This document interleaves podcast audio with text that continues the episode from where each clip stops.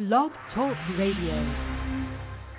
Glamour Fearless, Diva Talk Radio. Are you ready? Are y'all ready? Are you ready?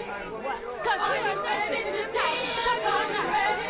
Honey, love has come and gone, and we are moving on. Are you ready to dance with us, baby?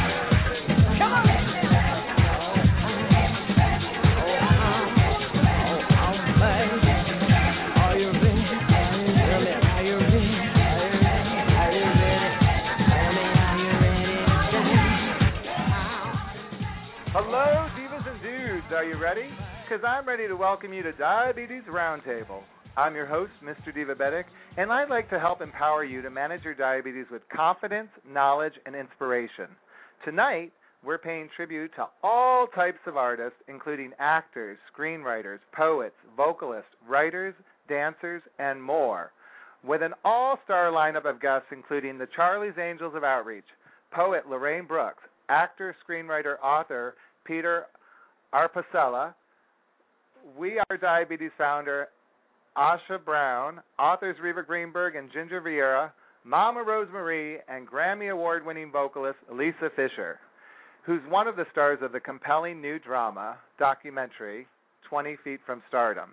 The film focuses on the lives of backup singers behind some of the greatest musical legends of all time, including Bruce Springsteen, Ray Charles, the Rolling Stones, Bette Midler, and Luther Vandross. The film is both a tribute to the unsung voices of popular music as well as a reflection on the conflicts, sacrifices, and rewards of a career spent harmonizing with others.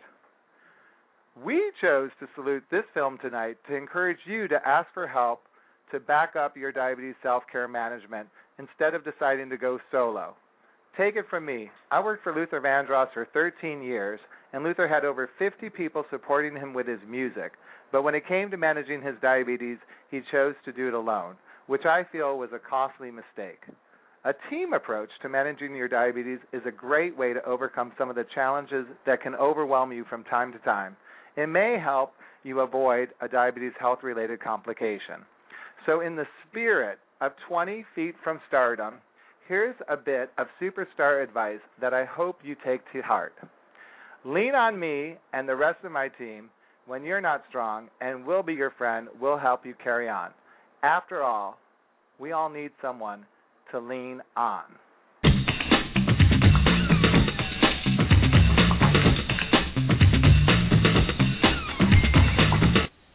All right, now it's time to read some of the letters from our Diva Talk Radio mailbag.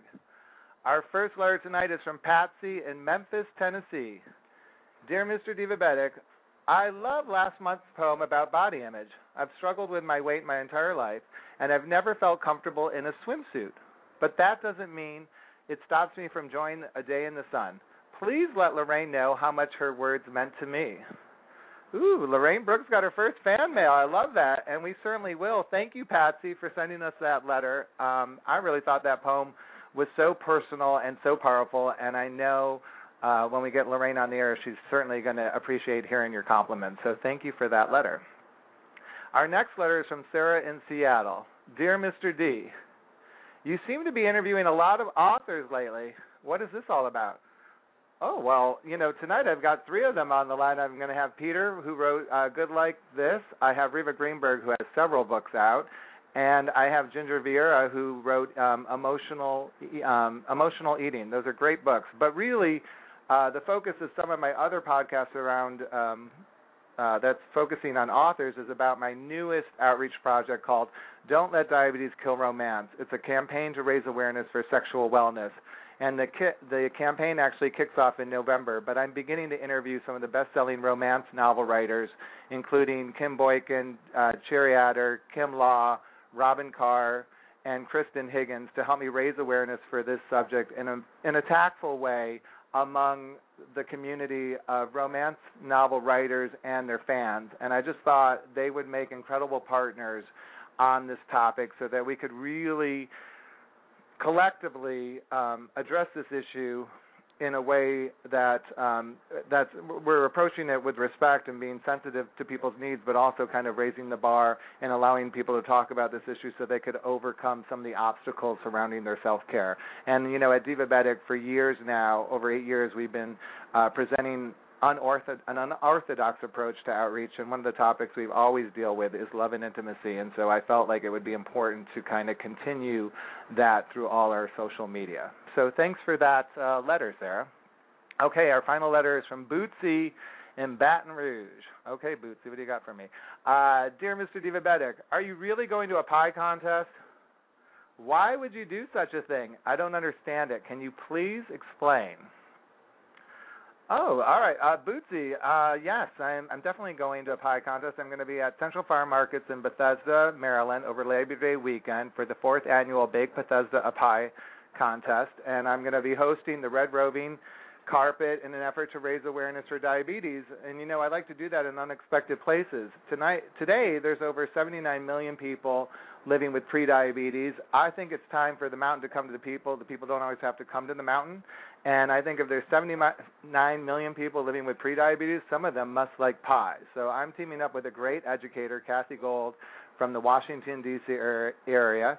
We'll be talking about moderation because most registered dietitians today will tell you it's about having the things you like in moderation. So, what does moderation mean? We'll be talking about portion control, and we'll be um, talking to people about how they've been able to. Uh, some of these bakers they have some really great ideas about how you can uh, still make your food flavorful with less sugar, less fat, less salt. So I think it will be a great program. And uh, thanks for that letter, Bootsy. All right. Uh, if you have a question and you want to email me, please do at mrdivabetic at gmail.com. Now, before we get things started, I'd like to encourage you to show your support for our dazzling brand of diabetes outreach by donating today at divabetic.org. Your tax deductible contributions are greatly appreciated. Sit back, relax, and get ready to laugh a little, learn a lot with Diabetes Roundtable.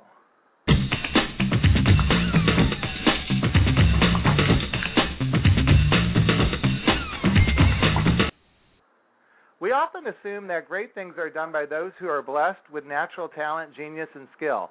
But how many great things could have been done by people who never fully realized their potential? I think many of us, myself included, are capable of much more than we think we are. If you agree and you feel your best work is still hiding inside of you, well, let us help inspire you tonight to pull the potential out of yourself and share it with the world as you meet some, several amazing artists, starting with my first guest. I love having her on the show. She's a poet, TV host, and jewelry designer, Lorraine Brooks. Hi, Max. How are you? Hello, Lorraine. You got some fan mail from the people. I know. I I I, I was so surprised to hear you read that, but you know, thank you because uh you you you do your work sometimes and you don't know how people are really responding to it. And especially when I read my poems on the air, I don't know if anyone is really uh affected by them. So that was a wonderful a wonderful letter and I thank her for her support too. Thank you both. Well, and you actually uh, did me the great honor of reading some of your poems at our Divabetic Barbecue benefit recently, and that was a great success. And uh, it's just so much fun not only to have you on the podcast, but also to know you in life as well. So I just Thank love you, partnering with you to raise awareness in a fun new way. Well, as we say, that's back at you. Now you said at the barbecue you were so excited because you thought Lisa Fischer was going to be at the barbecue, and I felt like I totally disappointed you because I meant to say she's going to be on the podcast and she's coming up, but you're familiar with her because you saw 20 Feet from Stardom. I did. And, and what did you I, think? I loved it. I, I saw it actually almost by accident. I had no idea what it was really about, but I like documentaries, and I, of course, I like uh, R and B music. So I went to see it, and I was very surprised to um, to see that it was about these people who sang backup, as you say, for some of the biggest acts in uh, rock and roll history. And it's funny because I I kind of zeroed in on Lisa Fischer because she reminded me of me, and um uh so I you know I I liked her style and I and I thought that um uh, she did a great job, and I think that they did a great job in highlighting all the work that these people do behind the scenes. I didn't really know who she was until I saw the movie, but then, of course, after I saw the movie, I realized who she was. Um, so it was wonderful, and I enjoyed it very much. I'm looking forward to hearing her. Yeah, well, she's a superstar, and she does amazing job supporting other artists and just making them come to life in even bigger ways than they already are. And I know people think, how can you make Mick Jagger, Tina Turner, Bette Midler, or Luther Vandross sound better than they do? Well, watch some of the footage of Mm. Lisa Fischer on YouTube to find out because she is brilliant. I'm, I'm excited to have her on the show. I'm also excited because I gave you a copy of a new book that just came out, Good Like This, um, by Peter Arpesella. And he's a screenwriter, writer, actor, and this was based on a screenwriting, uh, one of his screenplays, and he turned it into a book. What did you think of it? I know you're not done with it, but what's your feeling on it? I have not I have not finished it yet, but what I've read so far I really like. I particularly like the analogy between uh I don't want to give too much of the plot away for people who haven't read it yet, but uh, the analogy between the person who struggles with diabetes and someone else who struggles with uh drug addiction.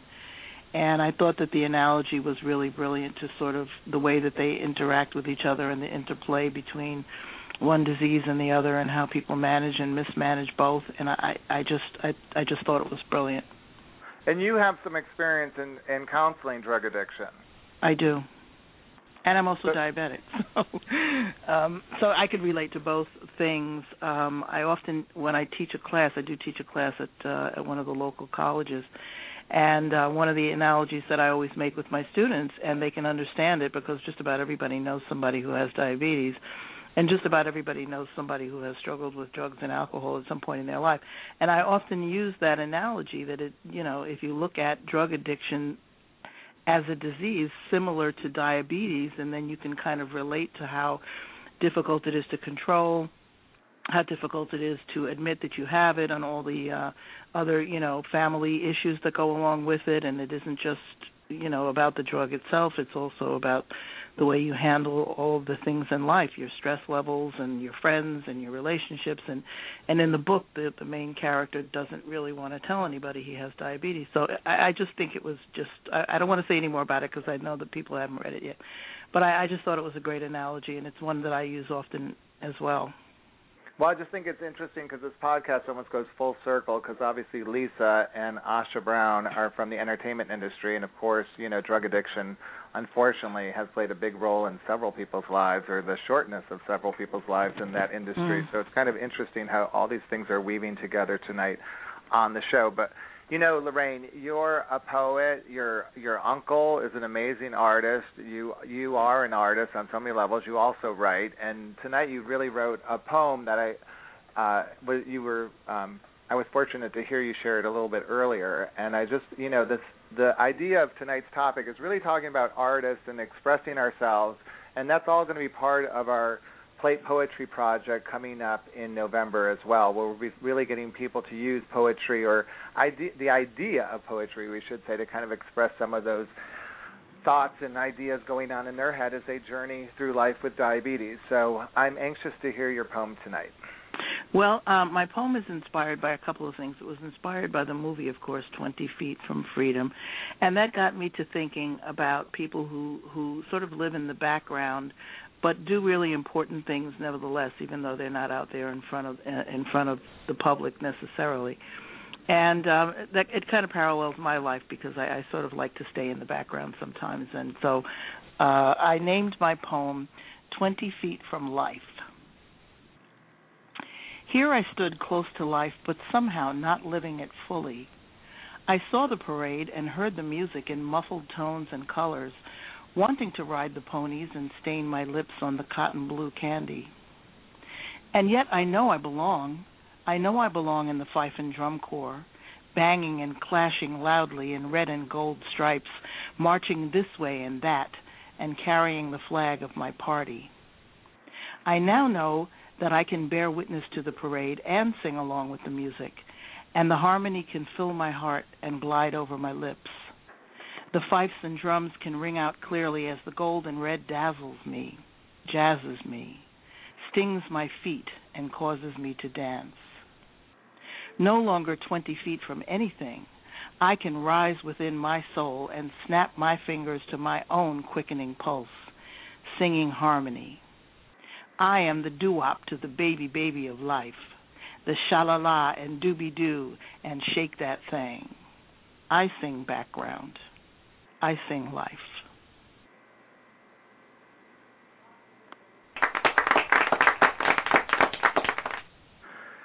Wow, Lorraine, you are on a roll lately. This has been, Thank what- you, Max. I love the new angle we're going with this poem. We're I think we're ready to host our own event at the in the West Village. What do you think? I'm with you. You know that. Anything you want to do, you just The tell me. doo-wop I'm there. wop. That was really hot. I, I you got me all up and flustered now, I, and I'm going to be talking to Lisa Fischer, who's so sexy on the air as well as in person. I'm I'm already lost right now thinking about I it. I can't wait. Um, just tell everyone quickly. You do. Uh, you also do jewelry. So you have. Uh, you came out with a line of medical alert bracelets that have a diva design to them. Tell everyone how they could uh, find out more about these designs. Well, I um I d- I'm doing uh diabetes charm bracelets, and each charm bracelet has a uh gray ribbon, which is the uh, universal sign for diabetes awareness, and they can also have a medical alert um, charm that says diabetic if the person desires that, and they are available through um, uh, through uh, divabetic.org, or they're available through my website, which is uh, l L, sweet, I'm sorry, sweetl.biz, B-I-Z, sweet L like Lorraine dot biz, and um, uh, I would appreciate it if everybody would take a look at them. Thank you, Max. Great. Well, guess what? You're you're get, get ready, Lorraine. Fasten your seatbelts because straight ahead it's time to meet an extraordinary vocalist that I'm lucky enough to call a friend. First, let's take a minute and listen to her duet, "Whether or Not the World Gets Better" with the legendary Luther Vandross, available on Sony Music.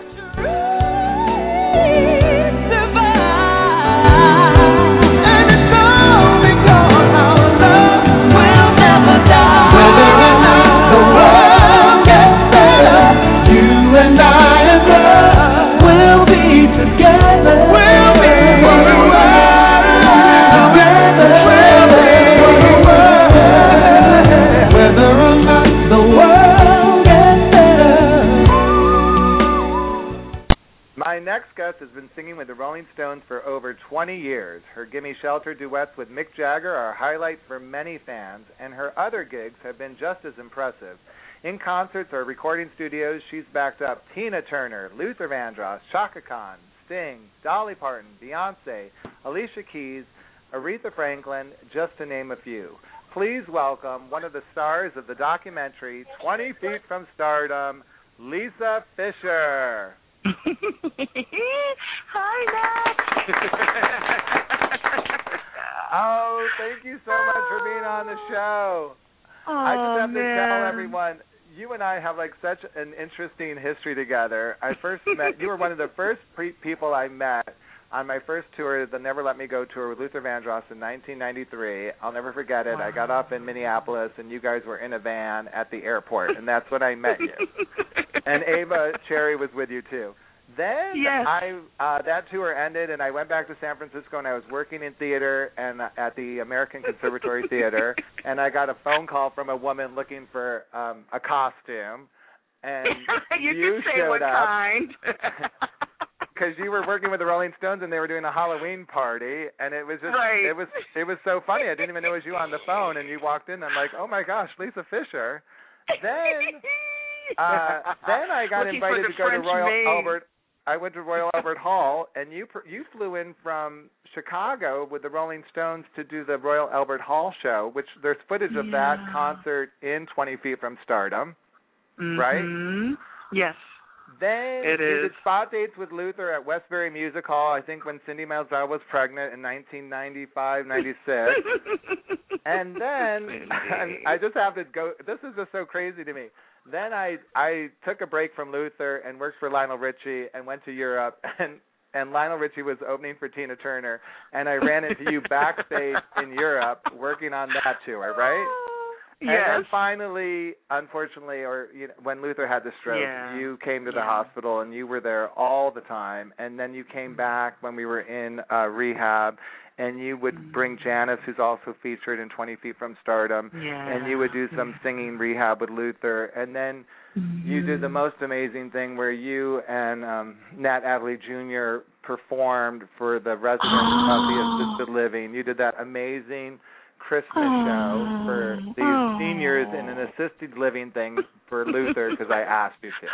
So oh, I mean, forgot about that. you're you're Yeah. incredible. I don't even know where to start, but you know, I will say this: I got so nervous about this interview, I, I had to like go all over Facebook and YouTube and just watch and read everything about you. This movie is extraordinary. This documentary. I mean, everyone, so many more people like Lorraine are hearing about you. What is it like for you right now? Because this is such a unique thing going on. It's pretty interesting. I mean, I, I, you know, when I first was approached by Gil Friesen, who's the producer of the film, it was just an idea in his head, and he, I gotten a call from uh, Kathy Schenker. Uh, she's uh, Sting's manager. And she said, "Oh, there's this guy named Gil Friesen wants to talk to you." And I was like, "Who's Gil Friesen?" And she gave me his history. And he, you know, he was the ampersand of uh, A and M, and he he was a record guy. And and I was like, "Oh, that's really cool," but I still didn't know very much about him. And when I met with him uh, at the hotel in about, I think it was like June or July of 2010, we just sat and talked. And he was saying, you know, I saw you singing background for Sting uh, with Jo Lawry and. uh oh God, and Lila Diali. And I am curious about your lives. And I was like, oh, you know, I, I don't think much about it because it's just what we do, you know. But he thought that it would be a great idea to have um a documentary done about background singers. And he was like, well, should we have guys and girls or just girls? I was like, well, you know, it's your party. You should, you know, do it the way you see it. I said it would be nice to have men in it, you know. And he says, "No, I think the women are more interesting." I was like, "Okay, cool. Whatever. I mean, it's your thing, you know."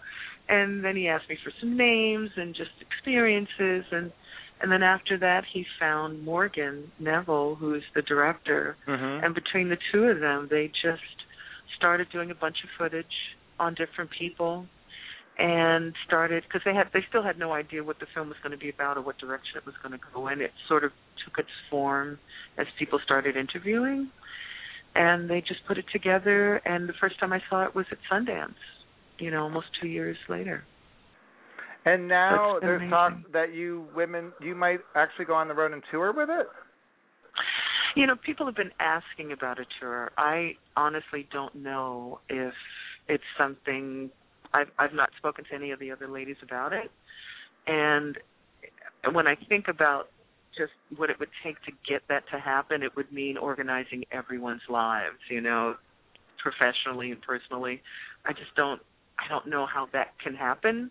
and I don't know who would be brave enough to actually well, pull can, it together. can the other women just be on a flat screen? Because frankly, I mean, betcha by golly, wow! I saw that on YouTube of you recently. Then I saw you doing "I Love You, Porgy." I mean, Lisa Fischer, please. I mean, we could just put these women. We could put on a CD after you're done performing, and I would be uh 20 feet closer to you. I, no, I mean, you. If someone wants to find out about you, there's a whole group out there called Lisa Fischer Rocks on Facebook. They they take pictures of you everywhere. I don't know if you know about this group. Oh, And oh, they yeah. just photo they just photographed you at Ibiza the uh, uh last weekend and you were doing you were with Elements of Life doing dance music. so Oh, you've yeah. done every genre. Have you ever done country? Um, a little teeny bit, just maybe some backgrounds here and there, you know. I mean, I love Bonnie Raitt, and I, I just, you know, I just, I love all kinds of music. I just like good music. It doesn't matter what style, what country. It doesn't matter. I just love it when it's good. Well, you know, and I read somewhere that you said something along the lines of like, you know, for years as a session singer or vocalist, you know, you've had to kind of morph into the sound of other people, and that, you know, Mhm. that's so fascinating. I don't think people realize that. Like you've appeared on jingles. I mean, you've done every. You haven't just done records or you know music. You've done uh jingle commercials like Luther Van, you know, like Luther did. So when you go in a studio, you could really. They could tell you, Lisa, go more disco, go more jazz, or in the movie like Mm, Sting says to you, yeah. go give me loneliness, and suddenly you're you're showing us loneliness through a vocal. How do you do that? I don't know. I try to I try my best to just get into their mood and just and, and test things out and just see what vibrates well with people, you know. I don't I never know really what I'm going to really do. It's kind of not really a planned out thing. You know, they give you colors and ideas and genres and and things like that, but what comes out of each person is such an individual walk, you know. It's like I think a lot about Tawatha Agee and just, you know, when I think about her and and her beautiful career and just all the session work she would do because she you know when we were touring a lot of the time she would prefer to stay home because it was just a lot more lucrative and it was just you know she could be at home and have a life and just all that kind of thing. And she's the queen of just melding in and and she blends but she also has her own personality which is really strong and gorgeous. And it's she's just amazing and it's like each singer you know robin clark and cindy mizell and janice pendarvis all of them kevin owens Fonzie Thornton, all of them. Every each one has their own mark and their own sound, and then how they interpret what a producer or the person that's hiring you wants is such an individual thing, and I think that's the fun part for me is just seeing how everyone just uh makes that come to life you know? Okay well now that you mention all those names i have to say like when i listen to when i think of uh you guys in a session for some reason i think of the beginning of uh bad boy having a party by luther vandross because i know all the women i know all the men and women you just mentioned and i love and miss luther's laughter. What you know just tell us a little bit about what it was like to be in the studio on a Luther Vandross record because there were you just named about six to eight vocalists. You didn't you didn't name Cissy Houston and she was there as well. Yes, so absolutely. When you came later on tonight, we're going to be playing like "Don't Want to Be a Fool," "Since I Lost My Baby," and um, mm. "Don't You Know That" to kind of highlight some of the background vocals. What was what? Yeah. Just describe what a session was like. How did that work? It would it well we would get a call usually from Fonzie because he would be doing the vocal contracting and so he would organize everyone and Luther would you know tell him who he needed for what sound. And you know I I, I forgot to mention Brenda White King. She she would have was Oh, also right. another amazing uh Paulette alto along with Paul exactly Paulette. And um so you know you get your sopranos your altos and uh a few of the men that knew how to sing well with women which would be uh Kevin Owens and uh, Fonzie Thornton. And I know there was a couple of others that I didn't get a chance to sing with but those would be the two main ones. And Luther sometimes would even sing with us as well but we would come in he was a stickler for time. He did not want us to be late, so we all were like really deep about like making it there on time and not being late. And it would be like a big family reunion, you know. He would handwrite all of the the background lyrics and stuff, you know. And and he had such beautiful handwriting. I know you remember his handwriting. Just oh no, it's gorgeous. that man could have written Hallmark cards. I mean, he it is Mhm. like insane writing. Gorgeous. It was like like calligraphy. It was just so beautiful. He would just quickly write it out and I would look at it on paper and it wouldn't make sense to me as words or as a story. But the moment he opened his mouth to sing a part to us, like he would sing he had this thing about listening. Like you always would have to not try to join in and sing when you didn't know the whole part, right? So, you know, we would just sit and we would listen to each part and then we'd try to get it. And it it would just be beautiful. And once he got what he wanted in the room, then he would have us go in the studio and just sing it back to him. And most of the time, it would be the first, second take, you know, because it was something that he wanted about it that wasn't too oversung, you know. So he really thought that out. Like I, I think of "Till My Baby" like ba boop boop boop boop whatever. But I'm not. Even, I can't believe I'm singing to you, but you know. Whatever. yeah, I love it when you But- sing. Come on, next. but when when he would do that, he would write that out to you, or would he sing it to you? he would do both. Like it might be uh no matter where my baby is, no love. You know, it wouldn't be just love. Love, love, we're dreaming without love. You know, little details like that where I, I I would miss it if he didn't point it out. You know, and if there was something that he heard on the fly, he would say, "Okay, he would be we would be on the other side of the glass and he'd be sitting at the controls and he would say, Oh, okay, so I want you to sing this. We'd all be listening with the little headphones on and he would say oh, or whatever it was that he wanted us to do, you know, and we would just kind of repeat it back to him. Okay, now how did now now transition because you were doing the Luther Vandross gig um, while you did Rolling Stones. How did that that had to be just completely different, was it or not? Totally different. Um, with Luther, I knew exactly where my head was supposed to be at any given point in the show, where my arms, knees, legs, everything. I knew exactly what I was supposed to do, fitting in with the rest of the group, and what energy I was supposed to be putting out, and exactly what notes.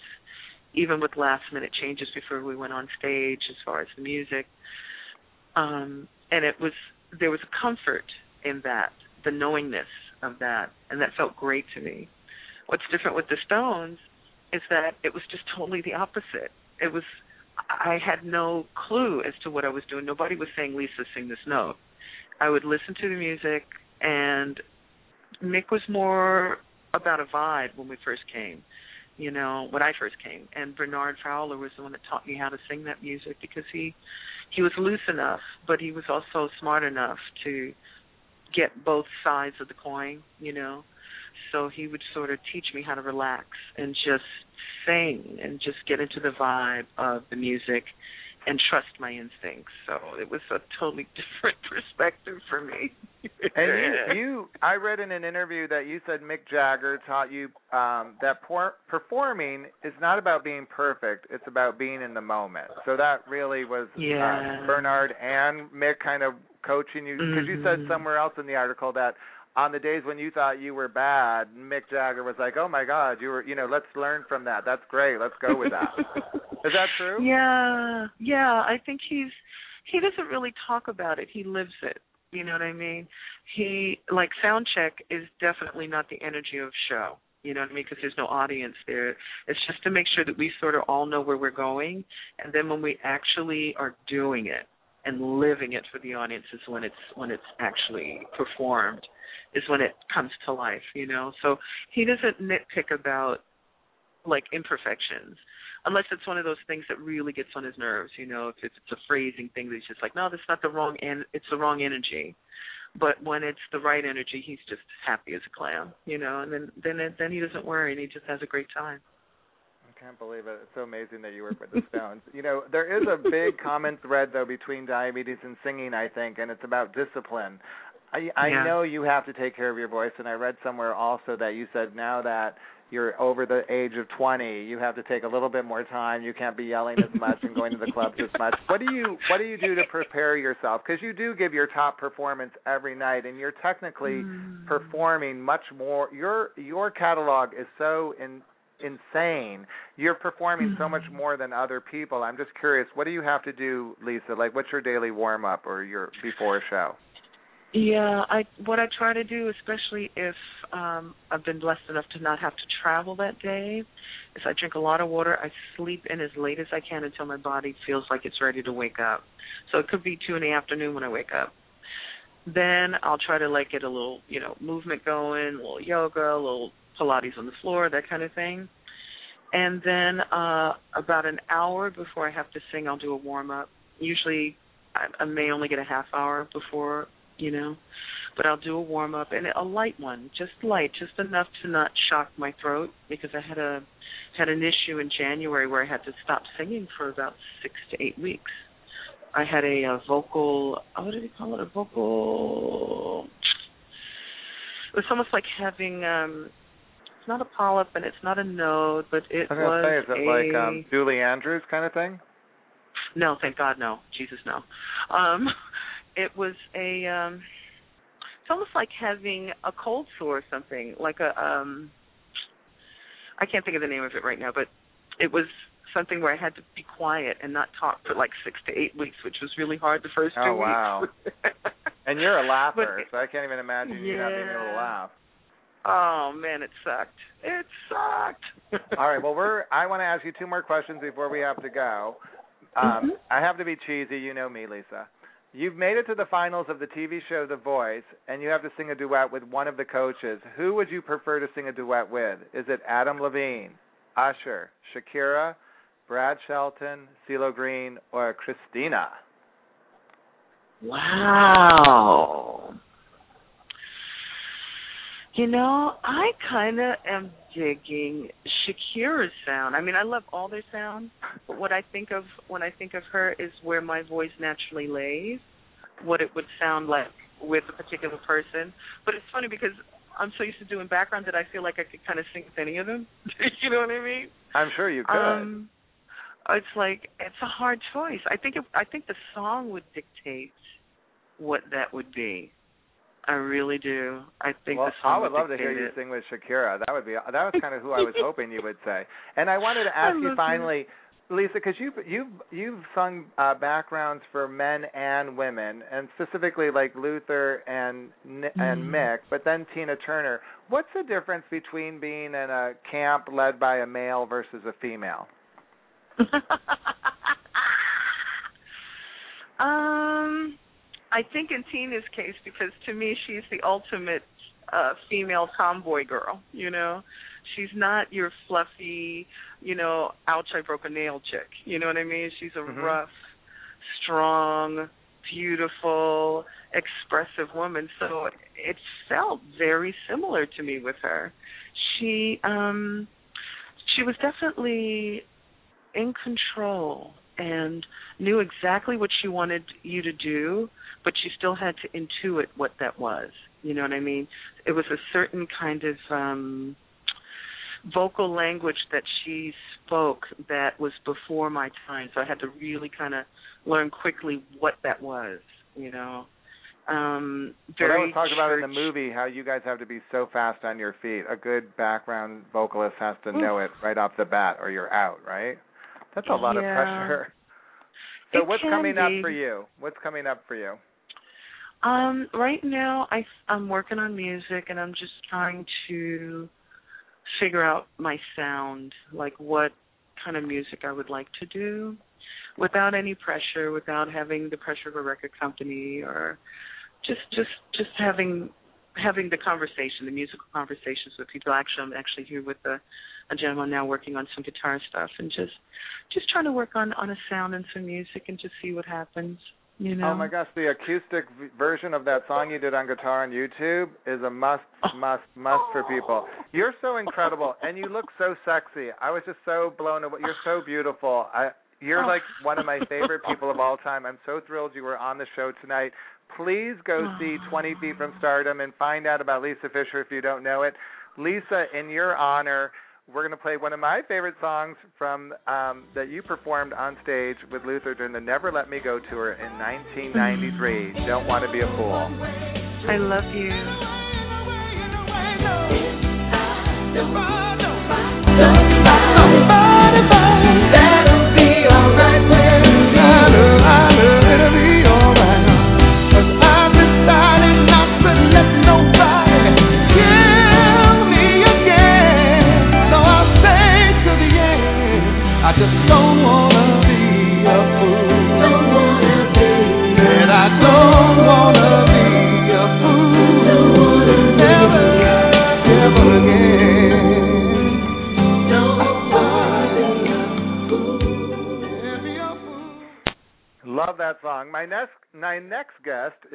actor, screenwriter, writer, uh, and he's the writer actually of one of my favorite books this summer, Good Like This. Please welcome to the show Peter Arpesella. Hi, Matt. How are you?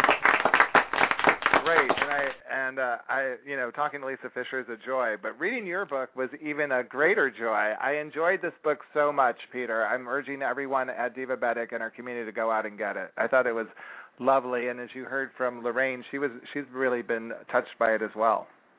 I I was first of all I I thank you and I am touched by your enthusiasm about the story. I'm always humbled when I realize that readers have an experience that that is even close to what I intended it to be. And uh I also love what um um what uh, uh Lorraine said because uh, that uh, particular thing of how you know mismanaging a condition is very similar to uh, an addict mentality because it's a victim mentality and it's a poor me, poor me, look at me, look at me kind of mentality when we actually have choices uh, was one of the key inspirational factors that made me write this story. And when I was asked to change it uh, to a different disease because it would have been more commercial, so on and so forth, I had to say, you know, I can change many things, but not this one thing because I think this is the key to this story or one of the keys to this story. So thank you, thank you, thank you for enjoying it. Well, I love that. I mean, I, the lead character, the main character, Paul, really does have it all, which of course I love. He's living with diabetes at the beginning, and he's a, you know, he's like Michael Douglas in Wall Street, right?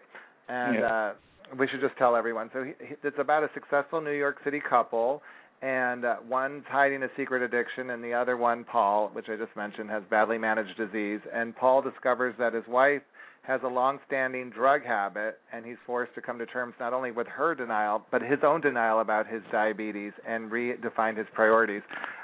You know, I was reading your blog on I am uh, diabetic, and you were talking a lot about you've been living with type 1 diabetes for a very long time, and you had some really kind of traumatic i- episodes similar to what our central character Paul had. Is that true?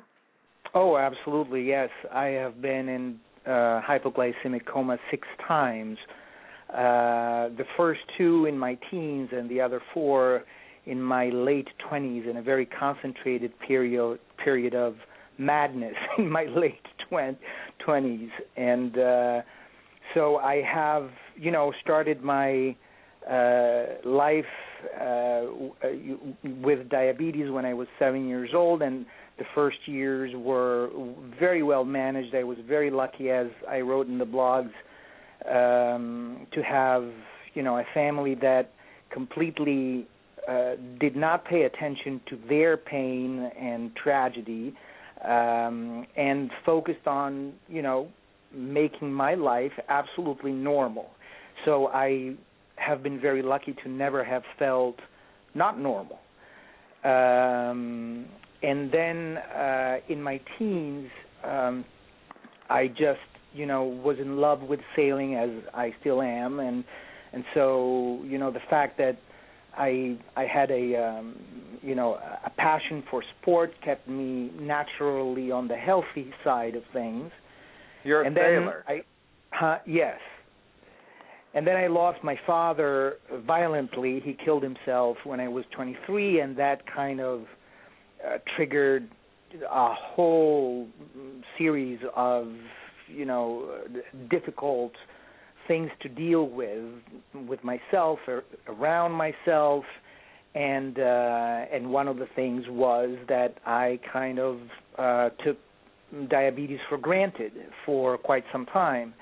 And luckily um not all the way because I am still here and I can share the story but I have uh gratefully learned a lot. And I can say that uh, diabetes saved my life Why would you say that? Uh, very simply, my father was a brilliant, beautiful, uh, loving, and beloved man. And very much like Candace in the book, sh- he was a um, an addict uh, in the closet.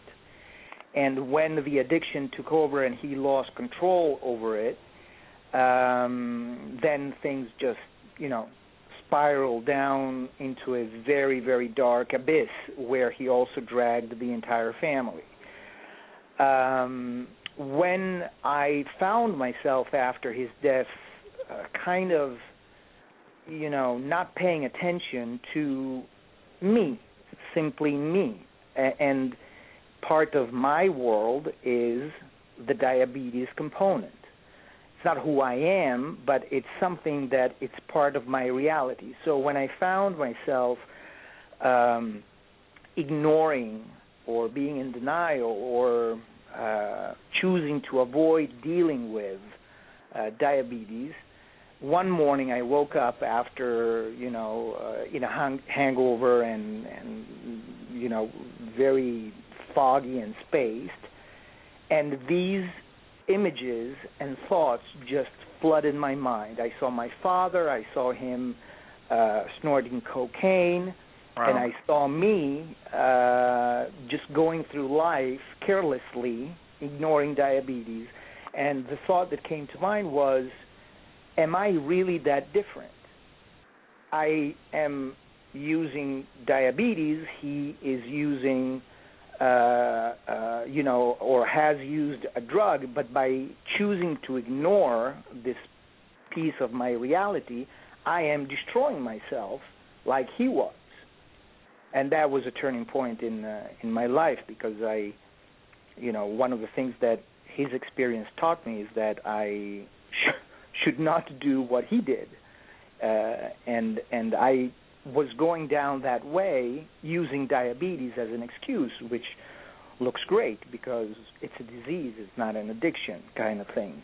Mm-hmm. And now in the book, the lead, uh, the central character, Paul, you know, he has two opportunities for that change to happen. One is, um, and I want to talk about both. One was he focuses on running the marathon, uh, Yes. and the other one is, um, you know, the character has an opportunity to work on a to be part of a cutting edge research project. And I love this part because my favorite character in this book is is Denise, the um, the doctor, and she's so sympathetic but so many people don't have this opportunity. I, I wanted to know did you draw is that character from someone in real life? Because uh, tell everyone a little bit about denise and the and the opportunity she presents paul Yes, Denise is the um, you know the the genius-like researcher who carved a path in her professional life, uh, focusing on you, um, you know chronic endocrine uh, diseases like diabetes,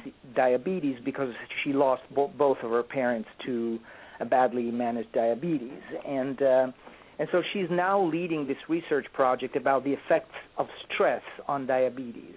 And why she she uses diabetes is because uh, diabetes is like a truth revealer. You know, if there is a stressful situation, you immediately see it in your blood sugar levels. If the situation is more uh, positive or relaxing, that you see the impact of that on your uh, blood sugar levels. And um, uh, she is uh, uh, wanting to find scientific relevance and evidence to the fact that if one manages to have uh, control uh, or awareness uh, about their stress levels in their life, uh, it can greatly help the management of the condition and um, and you know create a better life for the person and the people around them.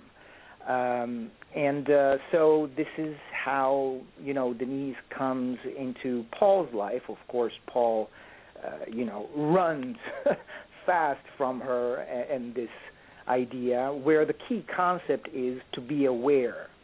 Uh, anything that changed my life is anything that made me aware of me, uh, and in particular of diabetes in in this uh, in this sense. And so uh, Paul goes through this self discovery journey, helped by Denise. And yes, Denise.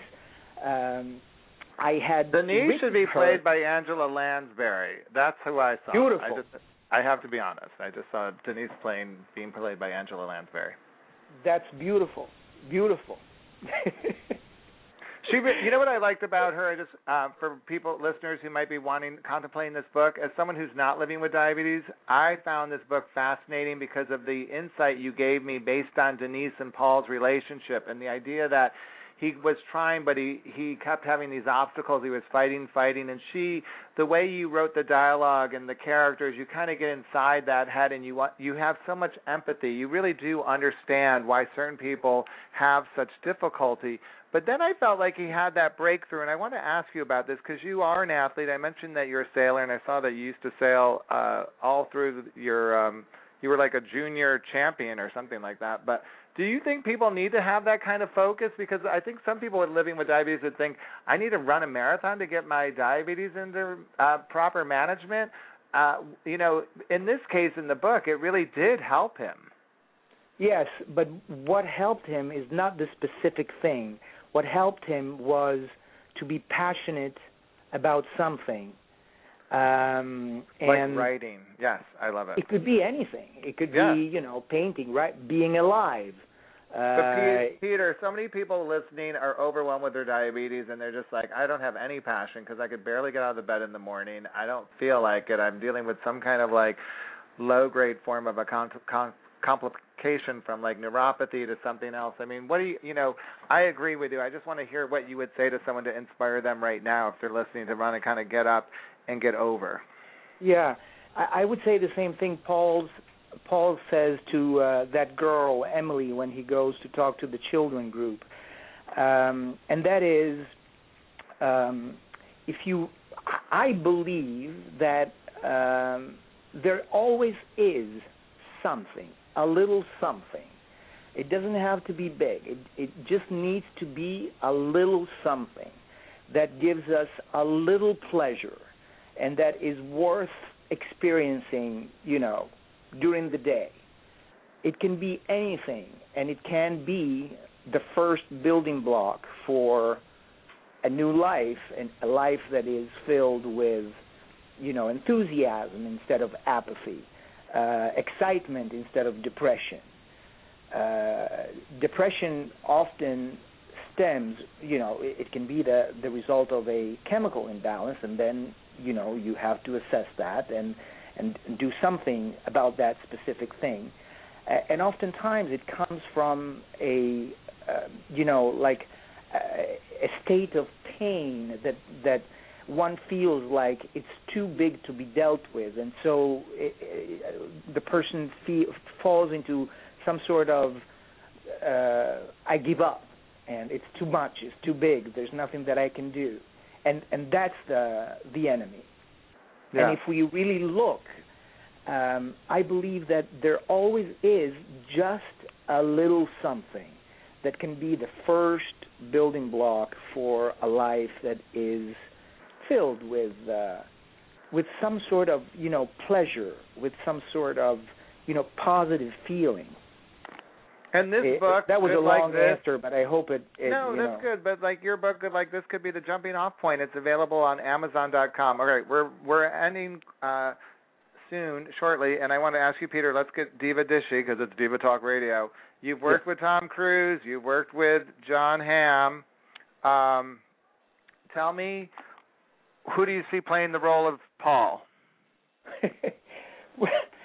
you know, um, if I, you know, anything being possible, uh, there's a, like a big list, you know, from from Brad Pitt to uh, Ewan McGregor to Mark Ruffalo, Matt Damon, Billy Crudup, uh, Sam Rockwell. I mean, this is a uh, th- this is a, this is a very juicy role, and All right, well, hold on to that thought because we got a we've got a caller who Laura Ann wants to ask you a question, Peter. beautiful, so get ready. beautiful. Laura Ann, you're on the you're on Diva Talk Radio with Peter Arpesella and Mr. Divabetic. What's your question for our author? Well, it's just a comment because I think you're both so inspirational, and I want to say that that resonated with me because I've experienced suicidal depressions, and it was something that um inspired me to have passion about things again. And ironically, it was just paying bills, and then eventually that led to my owning cats and art, and now I'm back to where I want to be. So I want to thank Oh, you, and I so can't wait to read your book. Oh, thank you so much. Uh, that that is so wonderful. I thank you so much for saying what you just said because I, um, you know, uh, when I when I choose work and when I uh, create work, I do it to bring joy, entertainment, and inspiration to people. And even one out of three is is a gift. And when I hear somebody like you say what you just said, uh, it really is a gift for me. Thank you. Well, thank you, and thank you, Max, because you are inspirational. I don't know how you do it, and you're just amazing, both of you. Thank you so much. Thank, Thank you, you. Laura Ann. Thanks for being part of the show tonight. We appreciate it. And Peter, thank you for being a part of the show. Tell everyone how they could get this book, Good Like This. Yes, you can get it on Amazon.com. It's just as simple as that. You type in "good like this," it'll pop up, and you click, and then, and then you click again, and then you get it. All right. Thank you and for and being Max, a part of the who show. would you see? Who would you want to see as Paul? Who do I want to see as Paul? Yeah. I, I was kind of seeing um, Tom Cruise. I know he's a little short in stature, but he just seemed to have the right face for it. that that is funny. When I wrote the script, he was the person I had in mind. He has a he has a kind of like he does that kind of crunchy, confused look really well, and I feel like Paul had a lot of those moments in the book. So there's my thought. If you've got an idea, put it on Facebook, and Peter and I will check it out later tonight, and we'll go back and forth. He already agreed to casting Angela Lansbury, which I love. Thank you, Peter, for that. All right, everybody, guess what? Straight Thank ahead, you. it's time to meet the Charlie's Angels of Outreach, three of the smartest educators from around the country. Ooh la la. Tonight we have joining us Pam Butler from New Orleans. Hello, Pam Butler. Glad to be on.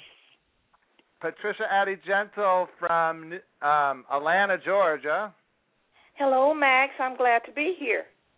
And from Washington, D.C., it's Janice Harris. Hi, Max. How are you? Great to be on the show this evening. It's great to see you. And guess what? I'm I feel very comfortable around educators tonight because I was just at the AADE conference in Philadelphia working alongside Patricia Addy Gentle. Uh, Patricia, how did you like the conference? It was wonderful, and you were wonderful as well, Max. You did a wonderful um, depiction of our diabetic efforts. So thank you so much for being there. Well, it was a pleasure, and I'm looking forward to uh, seeing Janice and Pam Butler in person sometime soon. But ladies, it's about to get hot in here. Ole, ole, ole, ole, ole, ole, Because guess what? I it's our fourth year of podcasting, so I had to turn up the heat on our hot topic and go hot, hot, hot by inviting a very special guest. She's a good friend, author, certified health coach, and Huffington Post columnist who is going to introduce us to our hot topic tonight. Please welcome Riva Greenberg. Hi, Riva. Hey, Max. Great to be here. You were also at the AADE, and you, I, Riva, you have so many books I couldn't mention them at the top. tell us, tell us, tell us. I know the ABCs of. Am I getting that one right? Because we did the book party on that. ABCs of. of Loving yourself with diabetes. yes. Yeah.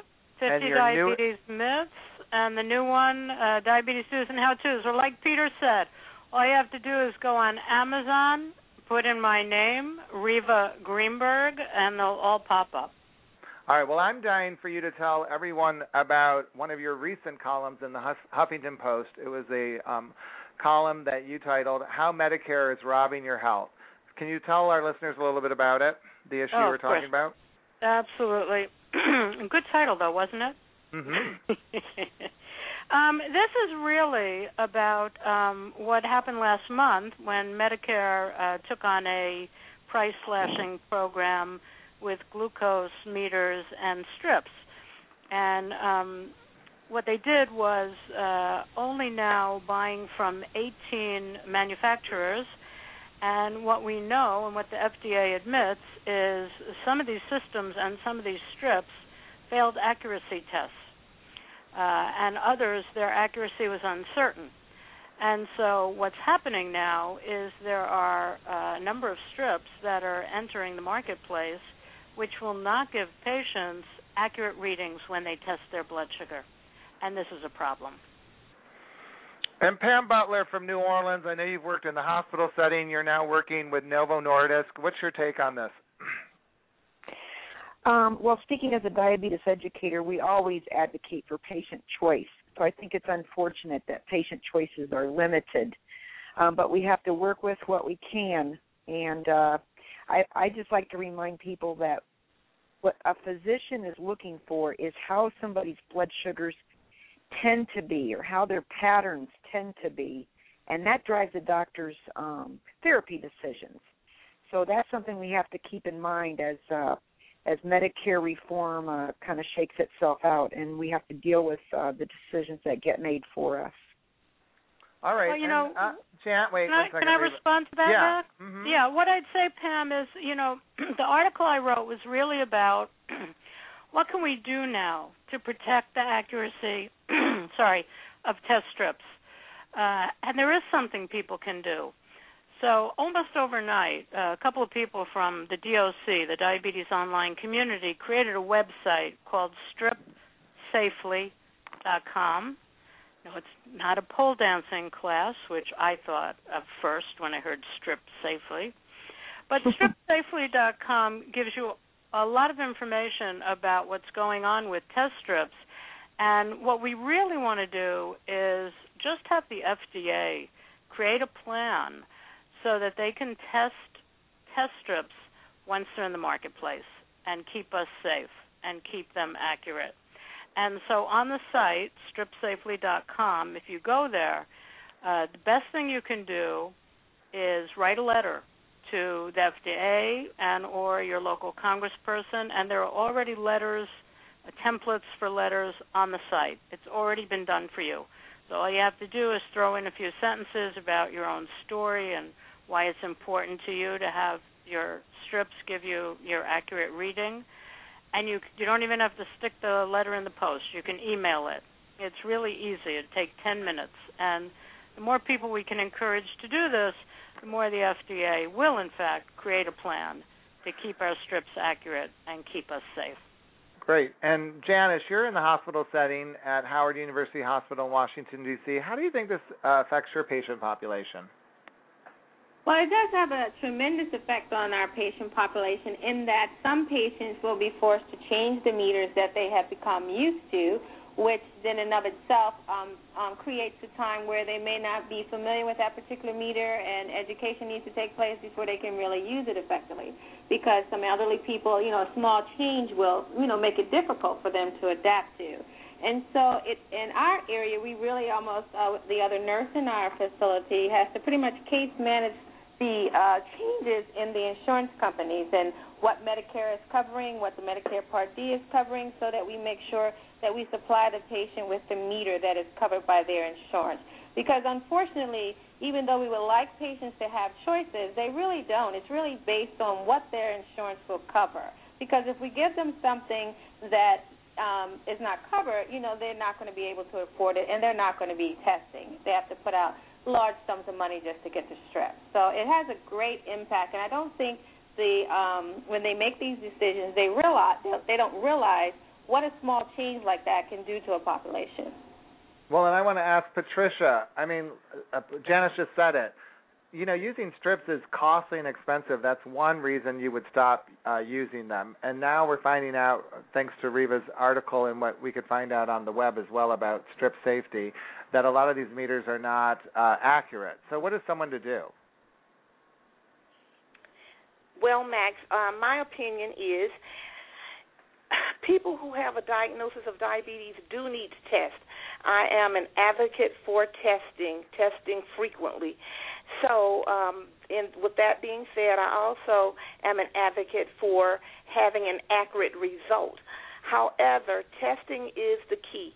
And if you have a person who tests consistently with the same meter and same strips, um, you know, same brand of strips, um, it, you can see the trends, just as Pam has said. So you're looking to see if that person is running high, running low, or if there is a specific time of day where these trends are occurring. And and even a test strip that does not have this um, have good accuracy will give you those trends. However, someone who is using insulin, that could be a big major factor in uh, inaccurate test. So I do like um, an accurate test strip. So I, it, in my opinion, it could lead to um, increasing risk for complications with these test strips not uh, providing information that you can really depend on and trust. And from my own experience working with people with diagnoses, um, sometimes they would test with a different meter, and they will come to you and tell you, you know, I don't trust testing because I'm getting readings all over the place. When I test with one brand, I'm getting one reading, and when I test with another brand, I get something that varies at least 60, 70 uh, points. So I don't know what to trust, and I really prefer not to test because of these inaccurate results. So, from a patient standpoint, the consumer really needs to know that they have a number they can trust. So um, that that count is counter counteractive, yeah. counterproductive when you have someone who you're trying to influence and teach them that testing is hallmark to good diabetes management. Well, and Riva, I don't want to start widespread panic, but I could hear a listener right now rolling their eyes, going, just what uh, Patricia said. Why the heck test if I can't even get an accurate reading? So, in on this on your blog post and on the website you mentioned, do they do you list the manufacturer brands of the of the strips that are under question? I do not. Um, I imagine you could uh, find out from Medicare or do an internet search to try to find out. I don't know exactly who those 18 uh, choices are, but then of course you'd have to know who amongst them were the ones that you know are failing the test.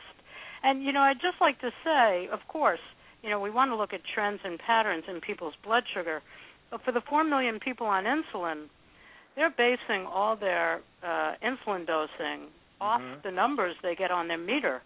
So in the moment, if you're getting numbers that aren't correct, you know, you could you can make some very poor decisions about how much insulin to take.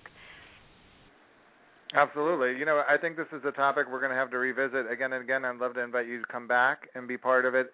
Again, Angel, stick around because we've got some games coming up. But thank you, Riva uh, Greenberg, for being on the show tonight. My pleasure, Max. All right. Now, there's another diva waiting in the wings, everybody, and I'm ready to pass the boa and meet the founder of We Are Diabetes. Hello, Diva. Oh, hello, Diva. It's time to pass the boa and show us your new attitude. Let's meet tonight's real life diva living with diabetes. Please welcome Asha Brown. Hi, Asha. Hi, Max. That was a great introduction. Let me just tell you, you're fabulous. I I love we are we are diabetes, and I love you because you're you're actually a child actor.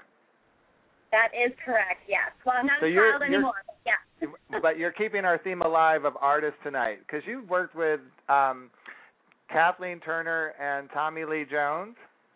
That's correct. Yes. And what was the name of the movie? Um, the movie that I started out my career in is um, called House of Cards, and I believe it came out in 1992 and uh, was in the Sundance Film Festival, I believe, in 1992. And the interesting thing about this film and when it came out is that's when you were diagnosed with diabetes around that time. That's correct. I was actually diagnosed uh, two months before we went on um, set to start filming the movie. So now, how was that? So I mean, were you like? I mean, I, there's a whole question about being a child actress to begin with, but number two, like, how did your family and everyone deal with this on the set of a big movie like that? Th- both of those actors are pretty well known, so this wasn't a small film. This had to be kind of a big production.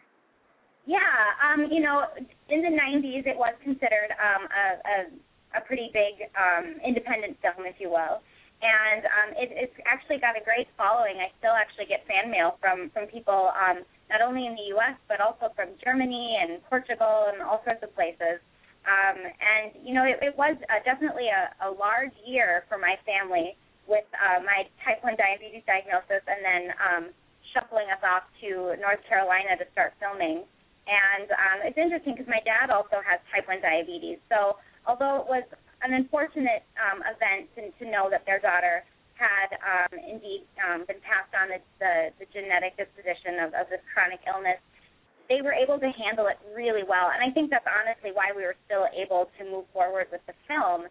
Um, you know, my dad already knew how to take care of himself, and you know, um, of course they were. It was still chaotic, but they they were so capable at helping me learn how to take care of myself right away. Wow. You know, I know you were listening earlier when we were talking to Peter because the next chapter of your story gets into a little bit about what we were talking about regarding the book Good Like This and the denial thing, right? Because you went through a couple of years, uh, must have been after that, where you were kind of living in denial around your diabetes. Oh yes, I could relate to so much of what Peter was saying. Um, it was just it was amazing to hear his story, and I can't wait to read his book. And yeah, I mean, growing up not only as an actress, um, you know, where there's a lot of competition and a lot of emphasis based on image and what you look like, but also growing up as a woman in this society and a type 1 diabetic meant that I was juggling a lot of components and I got really overwhelmed, especially when I was a teenager with managing my diabetes and I just wanted to stop thinking about it. So I did.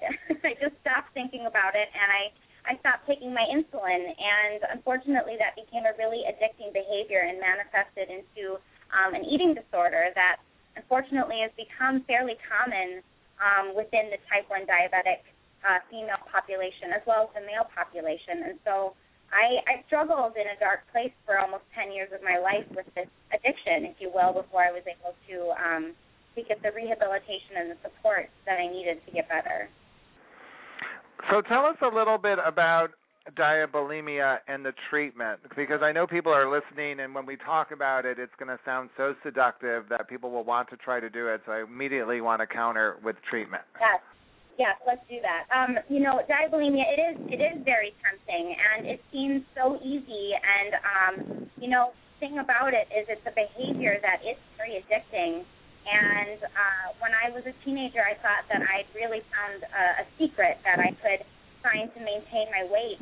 Unfortunately, um, the trade-off with skipping my insulin was that I felt awful. I lost all of my joy, my zest for life, and I have a large zest for life. and I really became a ghost. Um, I felt awful. I, I didn't actually feel. I was completely numb and um, you know, wandering around with very high blood sugar has also made me um, start to make other very questionable, you know, choices with with drinking and with who I spent my time with, and I I, I put myself in a lot of dangerous situations. Um, I also now suffer from a lot of um, long-term complications because of having my blood sugars high for so long, and the treatment for this eating disorder is complicated. It requires really well trained uh, medical staff, people not only who understand how to treat the emotional component of an eating disorder, but also people who understand type 1 diabetes.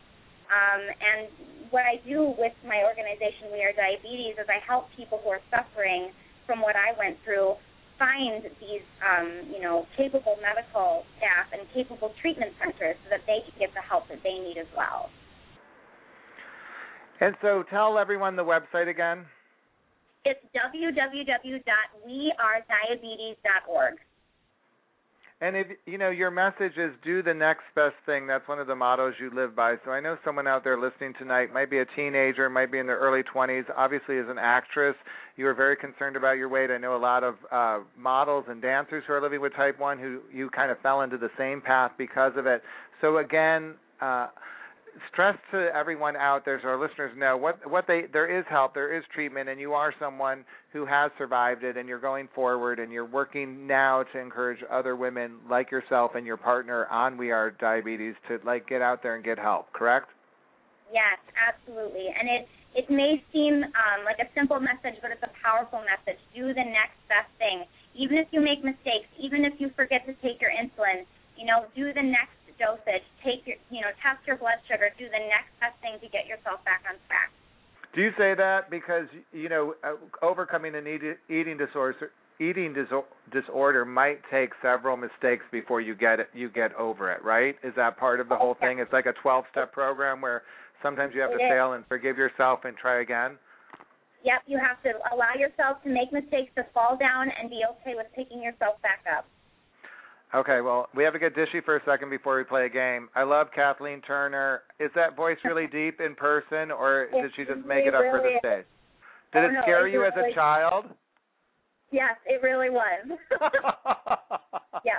I don't know why I found that funny, but I, I did for some reason. Okay, I, I love that. Still well, And now we should tell everyone you're a beautiful bride. You just got married. You were posting pictures of your gorgeous gown, and you're checking your blood sugar. So, how many years have you been? Uh, how long have you been married? I've been married five years this September. So everything turned around for you when you started taking care of your health, correct? That is absolutely correct. My life changed, um, you know, a hundred million percent. As soon as I started taking care of myself, I was astounded at how much I could accomplish and and I'm really following the dreams that I that I had when I was a five year old. So I'm finally I'm finally fulfilling those. All right. Well, Asha, I love to play games, so put on your five-year-old pants now because we're going to play one of my favorite games and test your diabetes IQ. We're going to play diabetes numerology, but first we're going to listen to a classic Luther Vandross song.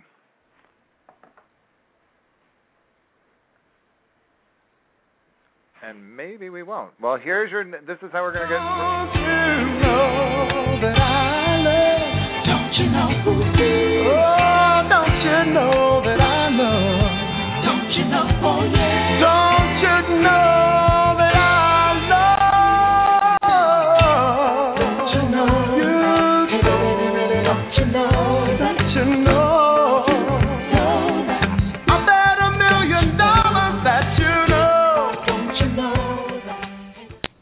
The new theme for diabetes numerology games. This is how it works, Asha. I'm going to read aloud a random blood sugar value and a related situation. Then I'll ask you to tell us how you would deal with the situation.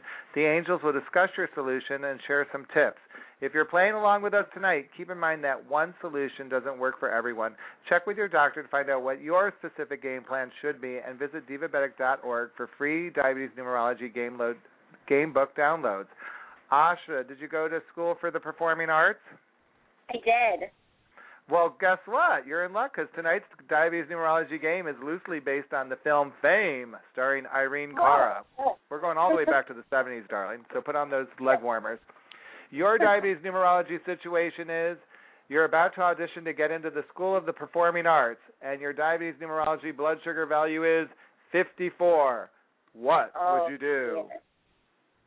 Well, Max, I carry a very, very large purse or um, sometimes a backpack full of all sorts of diabetes fun and games. And I always carry at least one vial of glucose tabs as well as dried fruit for those really crazy low blood sugars that you need to treat fast. So I would take at least four glucose tabs, and I'd probably have a good handful of dried fruit and um, hopefully I'd have at least 15 minutes before the audition. Hopefully I'm not testing five minutes before, but um, I would try to test at least 10 minutes after treating that low blood sugar and cross my fingers that it's coming on up.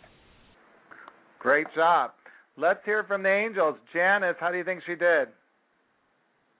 Fantastic, Max. She did um, cover all the bases. One thing I would add that she probably would want to add a protein snack in there uh, as well, since she's going to actually uh, be, uh, you know, expending a lot of energy exercising. And it would be a good idea um, if she were to hold off and try and get her blood sugar at least up to 100 before she goes out there and does her audition. Um, but she did fantastic. And, you know, just the signs and symptoms of a low blood sugar, she may would have thought that she's anxious just because she's uh, about to audition, but it could have been just a warning sign for her that her blood sugar was low. And Pam, going to school with diabetes is somewhat complicated, whether it's high school, kindergarten, or grade school. What should parents of, stu- of children living with diabetes know? Well, great strides have been made, largely um, credited to the American Diabetes Association, and there are a multitude of resources to help parents and students uh, plan for that by going to the website of the Diabetes Association, diabetes.org, and then click on the Safe at School uh, tab. But isn't it nice to know that um, kids are now supposed to be taken care of at school, including um, if their insulin um, administration needs some assistance? So uh, uh, it, a lot of progress has been made, and it's all good. All right, and Patricia Addie-Gentle, what would you like to add? Um, teachers should be abiding by the ADA um, position statement, as as Pam has talked about, and also everyone around the person with diabetes should know that this condition exists and know the warning signs of low blood sugar and how to deal with it just in case the person is not able to be an advocate for himself or herself. Um, every diva deserves an entourage and all kinds of resources. And one of the things that I like to talk about is wearing some type of identification when episodes like this do occur and perhaps your entourage is not available or you're with strangers, at least there is some type of identification to alert EMTs or whomever may be there to provide treatment. I say great job, everybody. Awesome. Guess what? For playing our diabetes numerology game tonight and helping us raise awareness in a fun new way, you're getting a NuNaturals gift basket filled with diabetic, safe, low glycemic, tooth friendly sweeteners, a cabbage cheese gift basket, and a healthy chocolate basket from Lily at www.approach-2-healthy-living.com. What do you think of our diabetes numerology gift package? I am amazed. That sounds incredible. I love you, and you know what? You could still get your dad to accompany you on guitar and sing along to "Summertime," right? Isn't that one of your favorite songs? That's that's my favorite song. It is. It is. I think you would wear it out, and you'd probably, you probably, did you get? You obviously got into a performing arts school, correct? I did, yeah. Actually, I I started going to a performing arts school back in high school. I went from uh, regular high school to the uh, finishing off high school at a performing arts school in the in the Midwest. Well, you know, Luther Vandross didn't go to a performing arts school, everyone. He actually worked with the Apollo Theater and joined their amateur uh, sing along group called Listen My Brother. But before we meet my next guest, I thought we would just listen one more time to a Luther Vandross classic, Since I Lost My Baby, featuring some amazing background vocalists, including Lisa Fischer.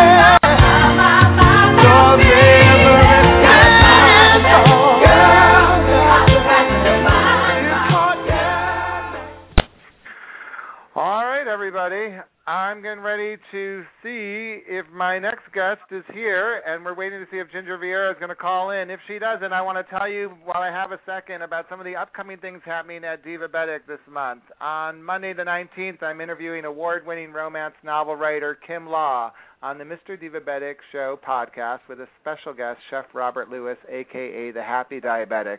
This podcast kicks off the Diabetes um, Don't Let Diabetes Kill Romance health campaign, raising awareness for sexual wellness. Wellness. On Labor Day weekend, I'll be hosting the Red Tomato Carpet, where Janice Harris lives in Washington, D.C., at the fourth annual Bake Bethesda a Pie contest at Central Farm Markets with my special guest, certified diabetes educator Kathy Gold. September's Diabetes Roundtable podcast on Tuesday, September 10th, features a salute to Gloria Estefan on the eve of the release of her newest album, The Standards, with album giveaways courtesy of Sony Music. And I'm thrilled to announce that Divabetic is teaming up with Pumpware to create Divabetic glam style picture insulin pump cases. They have double zipper. Uh, they have a double zipper, which makes it easier to, to place a pump in the pack. Pump ca- packs uh, feature are sized so they could fit all standard pumps, including Medtronic, Animas, and more, and they're big enough also to hold an Omnipod. A donation of 20% will be given to Divabetic for each of these cases that are sold. Now, I'm going to give you our Mama Rose Marie tip because she's on vacation this month, all the way back in Rochester, New York. She wanted to add this month that blood glucose control solutions ensure you enjoy accurate testing every time you check your blood sugars. Use diabetes blood sugar control solutions when you open a new box of diabetes test strips and get a new or get a new glucose meter or change your glucose meter batteries. This way you could rest assured knowing that your test results are accurate. Find the control solution that matches your blood glucose meter for precise results every time. Asha Brown, what did you think of the show? I had so much fun, Max. Thank you so much for having me. I loved having you on the show. Peter Arpesella, our author, Good Like This. How'd you like the show tonight? I loved the show. You say my last name perfectly, and uh, everything was absolutely fantastic. Thank you. Angels, Pam Butler, looking forward to seeing you in New Orleans. Got anything coming up? Uh, not right now. Thanks, Max. Hope for a slow hurricane season. Janice Harris, anything coming up in Washington, D.C.? Well, yes, just want to let the audience uh, know that if you we have a research study going on at Howard University Hospital Diabetes Treatment Center. It's a pre-diabetes study. If you're an African American between the ages of 18 and 24 with a diagnosis of diabetes, you can call 202-865-4758. Our chief endocrinologist, Dr. Gail Nunlee-Bland, is um, the uh, is uh, conducting this study, and there is compensation available for those who qualify. And Patricia Addie-Gentle, what's happening in Atlanta, Georgia? In Atlanta on August 24th is Victory Over Diabetes program sponsored by the American Diabetes Association, and it's been being held in College Park at the Georgia um, International Convention Center. And I'd like to thank everyone for being a part of the show and tell you listeners that right now we're in the middle middle of 31 days of diabetes numerology games at Divabetic. You can listen to 31 diabetes numerology game puzzles every day at the Divabetic blog. Remember, every diva has an entourage, and I'm so glad to be part of yours. Visit Divabetic's Facebook fan and group pages and check out all my videos on Mr. Divabetic's YouTube channel. Let's get happy and stay healthy together. Thank you for listening. Are you ready? Are you ready? Are you ready?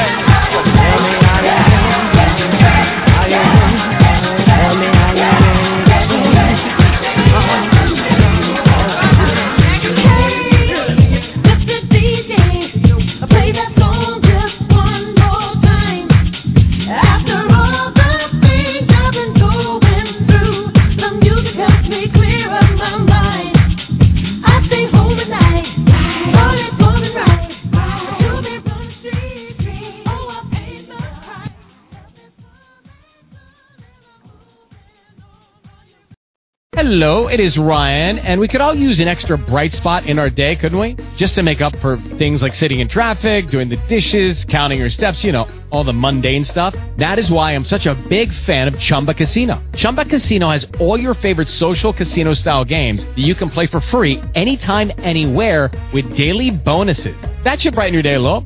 Actually, a lot. So sign up now at chumbacasino.com. That's chumbacasino.com. No purchase necessary. Group. Void were prohibited by law. See terms and conditions. 18 plus.